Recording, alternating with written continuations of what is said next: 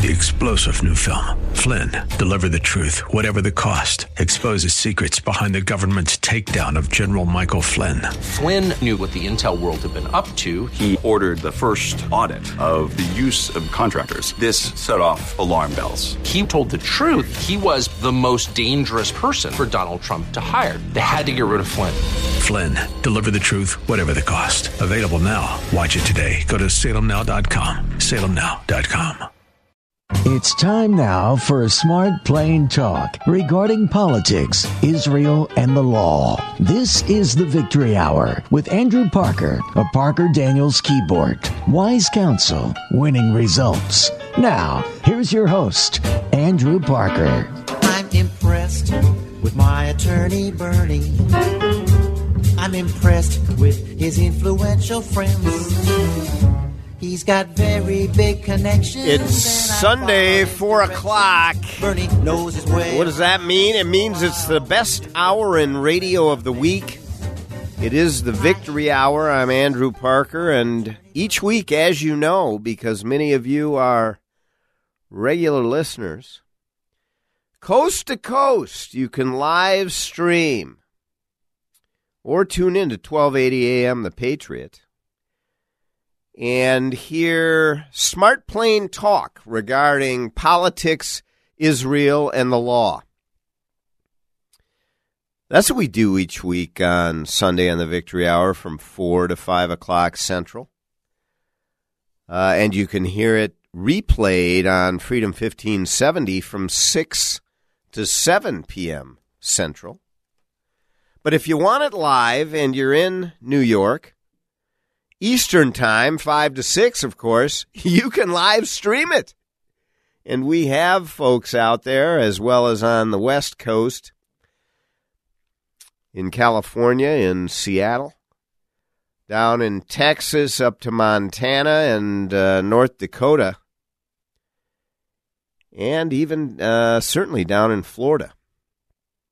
My good friend Rock LaManna listens each week down there in in sunny Florida, as well as many others. So, uh, thank you again and welcome to the Victory Hour. Today, we are going to talk hiring and the new economy, energy, and uh, who really controls it, poverty. Who really cares? Oh, people talk about it a lot, but do they really care? I'm sure they do, you know, deep down there compassionate people, but boy, you sure wouldn't know it from their policies. We're going to talk about poverty and who really cares, and then peace. Yes, the word so often cast about from hither and yon. Peace, everyone wants peace. But again, what's in a word? You want peace, what are you doing about it? Well, Donald Trump did something about it. He brought about the uh, Abraham Accords. Joe Biden ended that. Nope, no more peace. Boy, but uh, Democratic Party sure talks a lot about it, don't they? I'd like to see it. I'd like to see a little of it. We haven't seen much of it. It wasn't. No, there wasn't much of it in our uh, exit from Afghanistan, was there? No, there was death. That's what that's what there was there. And uh, how about the rest of the world? Yeah, it's burning, flames. Oh, it must just be a coincidence. Donald Trump's not in office. When he was, it didn't exist. This wasn't going on. We're going to talk about uh, peace and the lip service so many uh, throw that word around with. And uh, and that they pay to it. Just lip service, that's it. Uh, and then, uh, if we have time, I'm going to touch on some of the headlines coming out of Israel. We haven't talked a lot about Israel lately. Uh, frankly, they like it that way when they're not in the headlines because you know that the media machine, the propaganda machine, the uh, PLO and Palestinian propaganda machine that is so captured the uh, liberal thinkers of the world that any headline is something dastardly that the Israelis have done. Or not any, but most. Uh, so being out of the headlines is uh, something that the Israelis do not mind whatsoever. That is not their interest to be in the headlines. All they want is peace, and we're going to talk a little bit about that. And if we have time, uh, again, I, I, do have a couple of headlines here domestically that are not being talked a lot about, but uh, but are worthy of mention. So let's look at uh, hiring and the new economy. It is very interesting. You know that uh, back in '95, uh, I started uh, my first law firm, uh, leaving the large firm to uh, start my first law firm. I've started three now, all of them uh, successful. I'm close friends with all of my, well, the other partners that I had both in the first firm and in the second firm, and I am very fortunate and blessed to have had that experience. It doesn't happen all the time when law firms uh, end, uh, but it certainly did here, and uh, I am grateful for it. Now, in my third firm and, and quite successful, Parker Daniels Kibort, as you all know, go to parkerdk.com. You'll learn more about it. Uh, we hire, and uh, the market is different than it was several years ago. Any of you out there who own your own business, who have, what, 10, 10 employees, 20 employees, 50, maybe 500? And the large corporate multinationals, of course, with thousands of employees, hundreds of thousands, know it as well. Uh, but the what what I have come to notice on job descriptions and job postings not at our firm but but I'm talking at, at larger firms and, and at some of the large corporations is that preferred qualifications and even sometimes minimum qualifications is experience in working with other minority groups. And I'm not raising that as a negative, but I'm raising it as something of interest, something that we hadn't seen before. Maybe we are progressing, we are evolving into a higher plane of consciousness, if I can say that. Uh, an understanding about how important it is for us to have experience in dealing with multicultural job and work sites. And so it has found its way onto job applications, job descriptions, postings. And I found that interesting and uh, I smiled. I, I, I, don't know that it is uh, uh, negative, as I say, at all. It is a recognition of the fact that the workplace, place that most of us spend the lion's share of our day, uh, is a place where we need to feel comfortable with all and it will change how we relate to one another. But how does that translate into values and political views?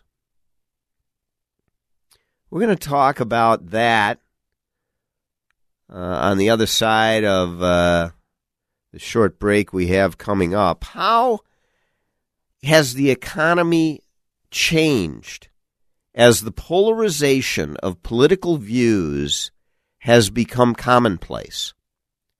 The disagreement, the strong disagreement that you know uh, the left has with the right, the right has with the left. Can they get along in the workplace? Some are saying no, they can't. And if you have certain political views, don't apply here. Now, they're not being overt in saying it most often, but you soon get the picture. And so you have a lot of people who are leaving. They are simply picking up and moving on. Stay with us. We're going to talk more about this new economy that we have and the fact that it's red team, blue team. How polarized is it going to get?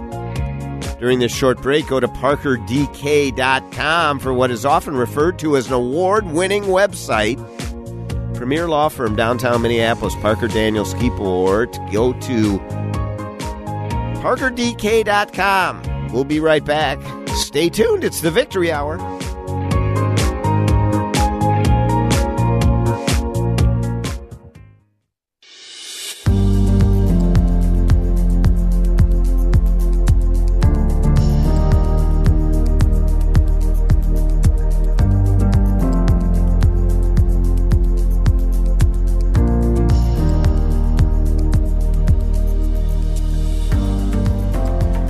Back. It's the Victory Hour. I'm Andrew Parker, and we are talking polarization. We're talking about the impact of political polarization on our economy, on the workplace, on the way we build businesses, on the way and to whom we sell product and services.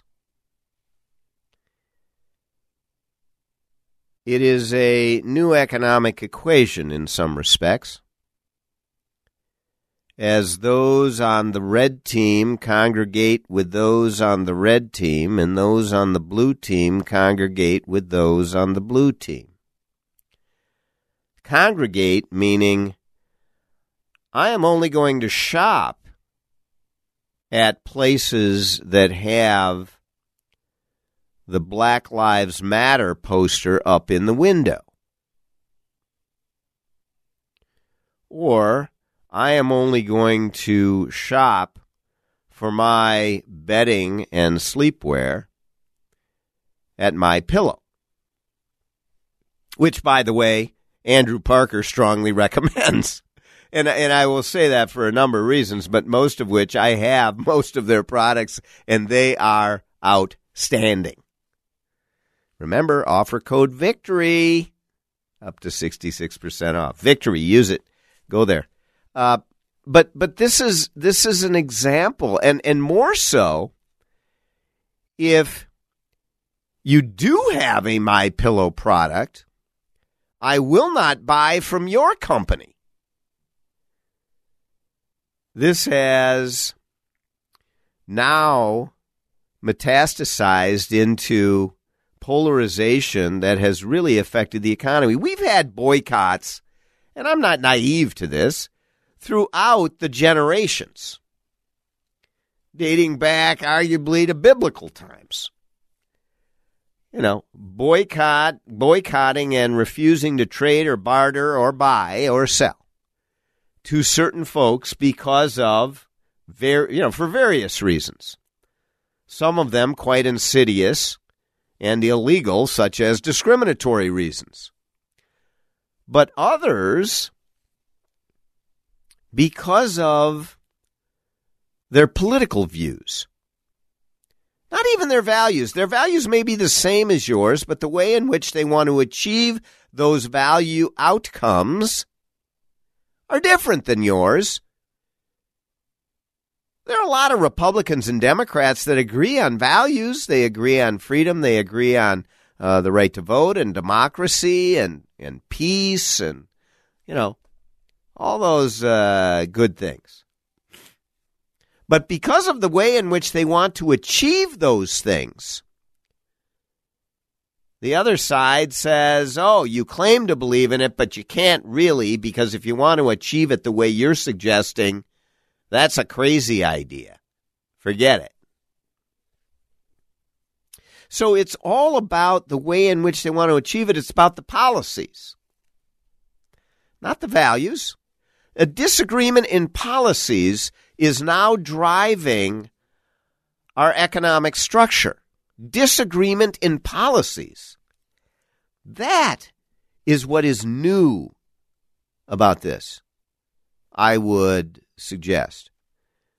Uh, and I'm not talking about, you know, th- there have been boycotts due to disagreement in policies uh, for a long time.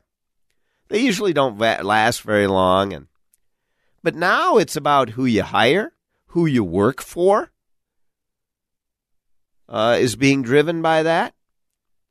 And it could be, it could be that five in five years' time, maybe ten years' time, if this continues, we will have blue team companies and red team companies.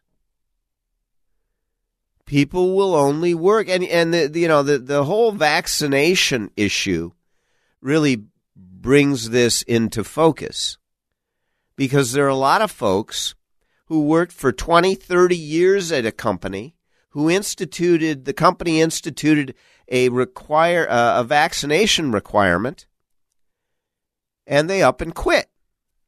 The employees up and quit. Some of them not even because they opposed, you know, they, they didn't want to get vaccinated. They would have done it. But the principle of it, where their employer was requiring it, caused them to leave. Others because they just weren't going to get it. And medically, they did not want to get it. So they up and left.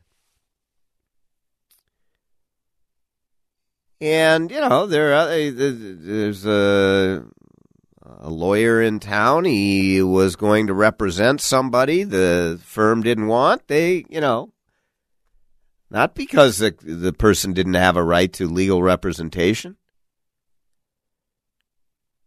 And when he took on the client, the firm fired him.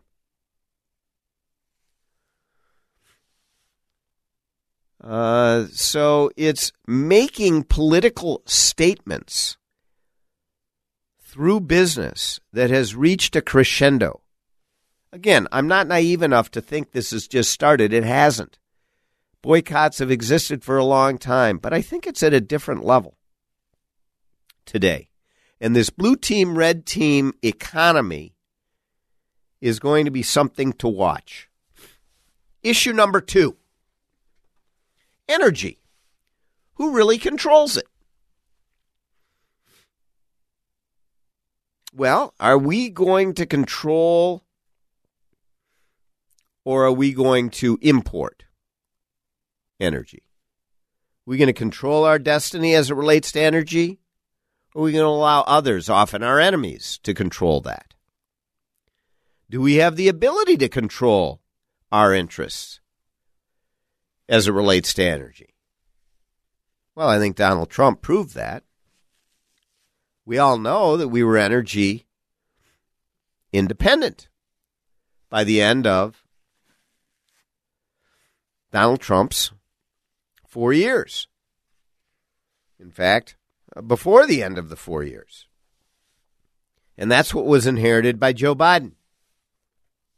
Now, Joe Biden has decided that the green movement uh, takes precedence over sound energy policy because no one could disagree that energy independence is better than energy dependence. Particularly, but not not even just, but particularly when the dependence is on our enemies. Or it strengthens our enemies, both of which we are seeing in spades today. But Joe Biden placed a priority preference on the green, green movement. Now, you can agree with that or disagree with it. It's not uh, you know, necessarily a bad idea to place importance on the green movement at all. You can agree or disagree. I happen to think that there is importance there. But everything is in priority cha- uh, line and where you place it. So, what is the impact of energy dependence? Who does it hurt the most? And should you put the green movement ahead of this when you consider who it hurts the most? Well, energy at the what we're seeing today hurts the poor the most. Energy prices through the roof. If we had energy independence, we wouldn't have such an issue. So the poor is hurt the most. Well, apparently that's not a good enough reason. We need to start today, even though China and Russia and many others uh, are ignoring their carbon emissions. We need to start today and shut everything down, as including uh, oil refi- refineries and pipelines. So it hurts the poor the most. It hurts our economy tremendously across the board and weakens our economy.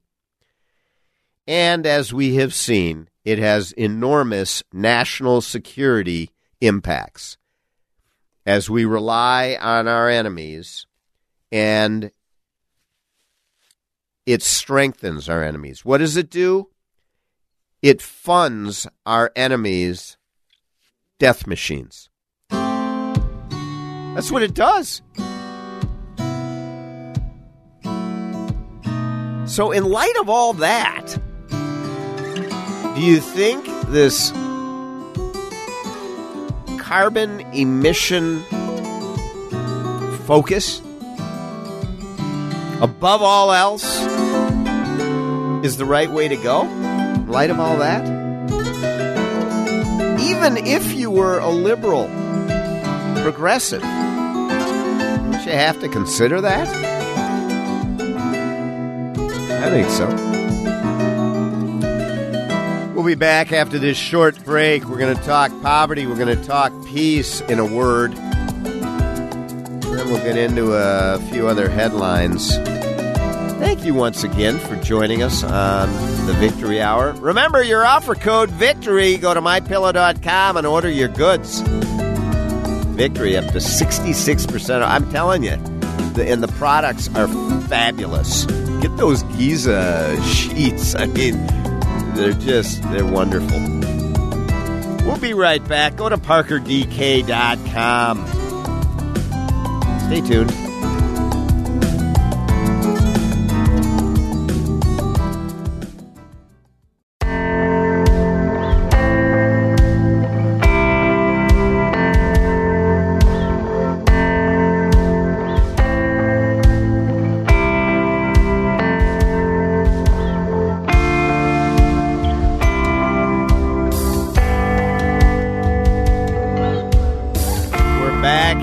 Victory Hour. And as you know, every Sunday, Smart plain Talk, and that's all we're given. Today, we talk some of the, well, the policy issues that raise curiosity in my mind. And I'm always trying to look for a way to reduce the polarization in our society bring about love, more love and caring and compassion. Reduce the vitriol and disagreement, and improve and increase upon, with all of our different frames of reference and life experiences. Of course, there are going to be disagreements and misunderstandings, but to reduce those and to reduce the level of heat and energy that is brought to them. So you would think that on the issue of uh, blue team, red team in our economy,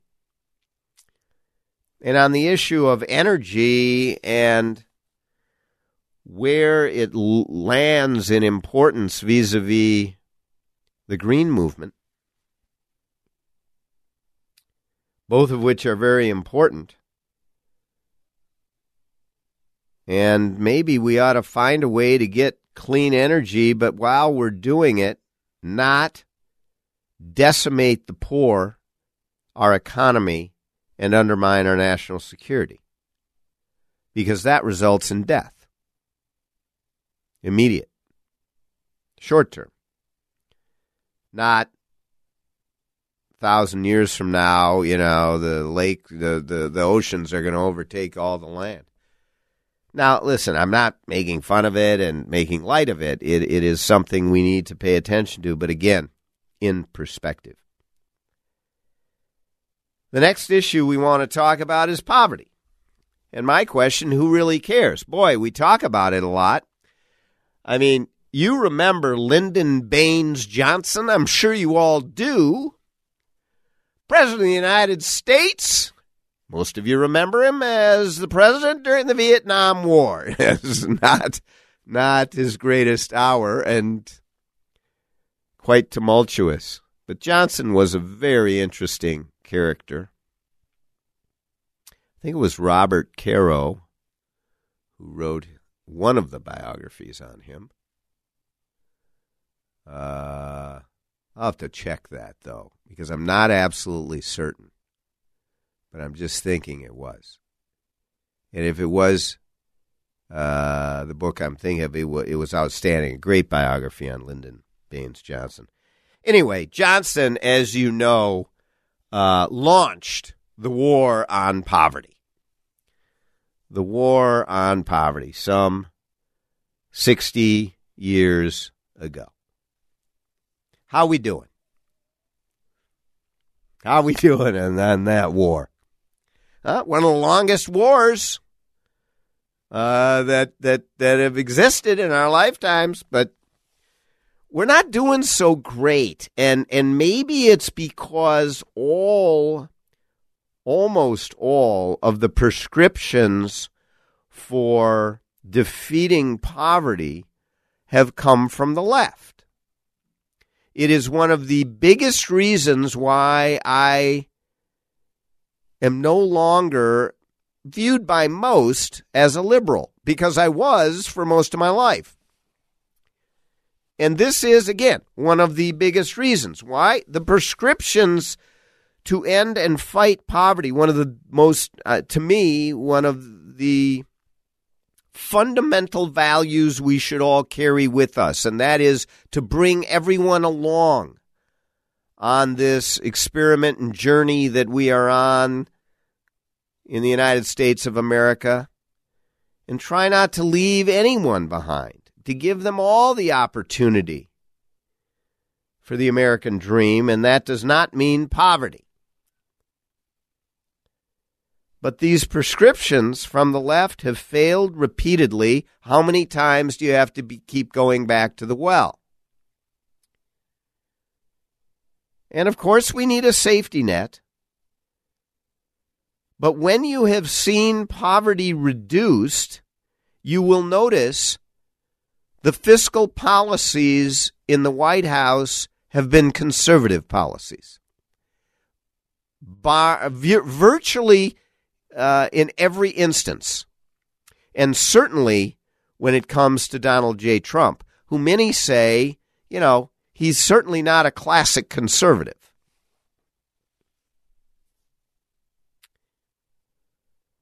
So the question of who really cares, I'm not suggesting Democrats or liberals do not care about the issue. They do. In a good faith, I believe generally most do.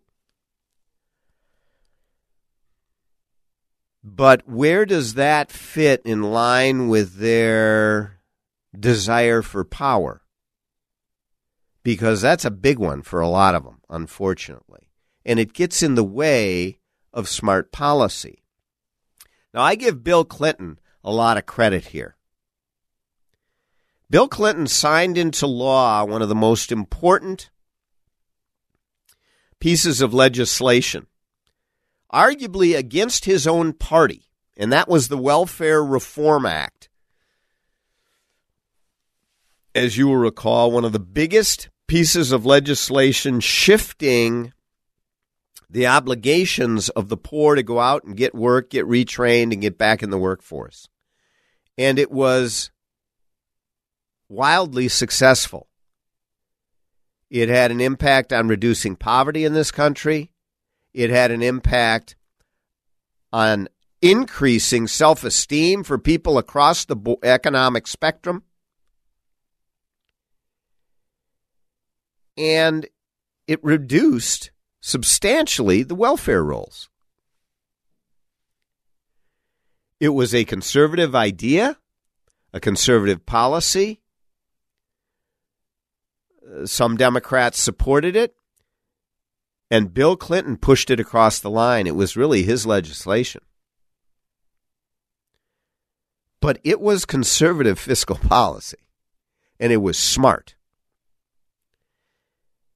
When you see somebody do that, that's someone who cares about poverty. Now, maybe he did it for power as well because it was a triangulation process. You remember with who was it? Uh, Dick Morris, who was really pushing that in the uh, Clinton administration. So, Donald Trump reduced poverty. He increased the median household income in this country higher than it had been for decades. Uh, it may well have been higher than ever since we recorded such things. The increase. He reduced unemployment in minority communities greater uh, than ever in history. And more in the minority communities were employed. these policies, the, the, the, or these statistics didn't happen by coincidence. I'm sorry, they just didn't. the fact that you have the Abraham Accords, which uh, I want to talk to now, peace and who gives lip service to it, is another example. That some may want to say, well, it was coincidence, you know, things are cyclical, and he happened to be in office at the time this happened. That's just baloney. And it's baloney because you see the failures in peace in the world that Barack Obama had and Joe Biden, and as well that Joe Biden is now having. You know, you had Obama, Biden as vice president. Now you've got uh, Biden in there again. And the world is burning, and it was burning back then. But those four years when Trump was in, other than the fact that everyone was wringing their hands because he would say this or that on tweet, Twitter, I would take that over the world burning. And by the way, this whole Russia thing, it did not happen when Donald Trump was in, despite the fact that the media wanted you to believe it did. And it wasn't because Donald Trump was a Russian agent. Fools, it wasn't because of that. Because that wasn't real, as we now know, all know after millions and millions of dollars being spent. No, Donald Trump sanctioned the Russians when in office with more strength than any president had ever. He took action, real action. Yeah, he talked a friendly game.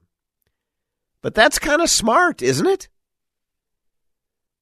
And they weren't going to move. Oh, no. And, and by the way, the economy was roaring in the United States. It did not roar with Barack Obama at any part of his eight years, even at the end.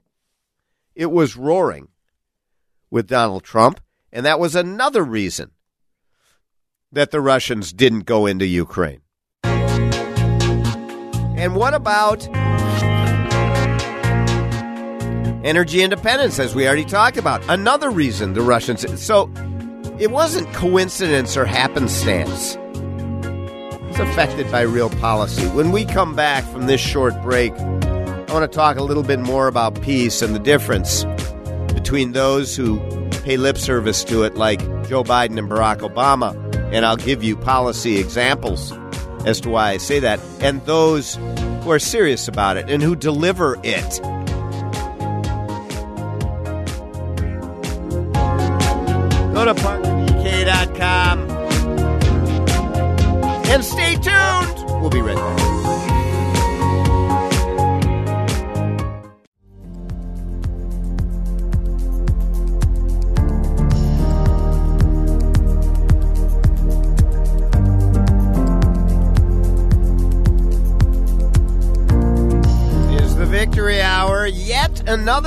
Sunday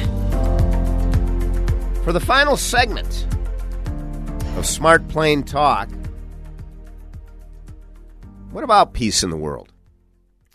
Well, let's see. The uh, Arab states have been at war since the reestablishment of the Jewish state of Israel from the very beginning. And for the first time ever, the Gulf states, several of them, enter into a peace deal with the state of Israel, their sworn arch enemy, even from statements just a few years earlier. That was with Donald Trump. It was not with the peacemakers in the Democratic Party. Those that talk a big game of peace as they're talking to our enemies, but all they do is strengthen our enemies in order that they can continue their malign conduct. As I call them, they're killing machines. And Iran is perhaps the largest perpetrator, certainly of a sovereign government anywhere in the world on ter- of terrorism, and one of the largest and most prolific and deadly killing machines. And it is Iran that Barack Obama and Joe Biden gave over a hundred billion dollars to. And now Biden is talking about doubling down on that. Not only that, they reduced and reversed sanctions and Biden is talking about doubling down on that. Not only that, they developed a a nice, a beautiful. You know when when they're out there on the highway, those uh, the the highwaymen that are that are retarring the highway. You know, you know, putting uh, down uh, new cement, and it's real clean and pristine. That's the path to a nuclear weapon that Barack Obama and, and Joe Biden delivered in the JCPOA, the Iran deal from 2015. Do not be mistaken. Now, it wasn't immediate and it caused delay, but it assured a nuclear Iran. Oh, what are you talking about? You're crazy, Parker. No, I studied that plan. I read all, I don't know, what was it, 115 pages of it, whatever. I spent time out in, in Washington and on Capitol Hill meeting with these senators and congressmen. Some of them were honest and they voted against the bill or the, the, the deal. Others said, Oh, I'm voting against, I'm voting against, and they voted for it. Amy Klobuchar did that. I, she had her reasons, but I don't think they were good reasons. She knows I disagree with her on that. Well, now Joe Biden is back at it. And, you know, the paved path to that nuclear weapon was jackhammered up by Donald Trump. Well, he wants to repave it. And beyond that, that's Joe Biden who wants to repave it. And beyond that, uh, Joe Biden, for the first time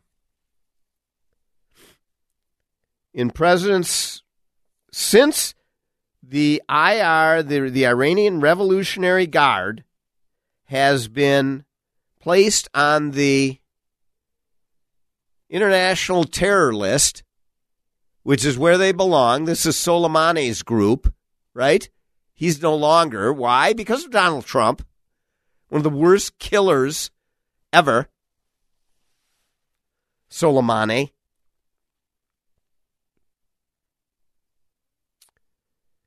He, uh, Joe Biden wants to remove the IRGC from the international terror list. I mean, it's outrageous. he's talking about peace. How is any of that going to bring peace? It isn't. Peace is brought by strength. Ronald Reagan showed that. Menachem Begin in Israel showed that. Peace with Sadat.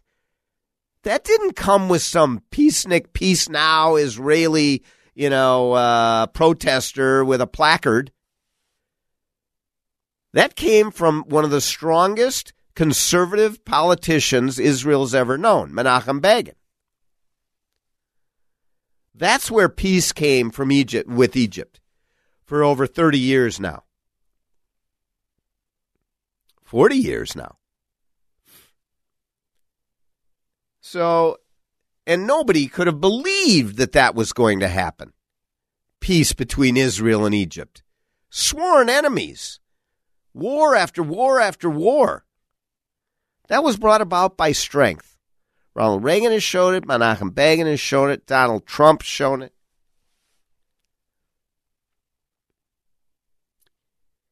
Well, is the left going to finally understand that? No, I don't think so.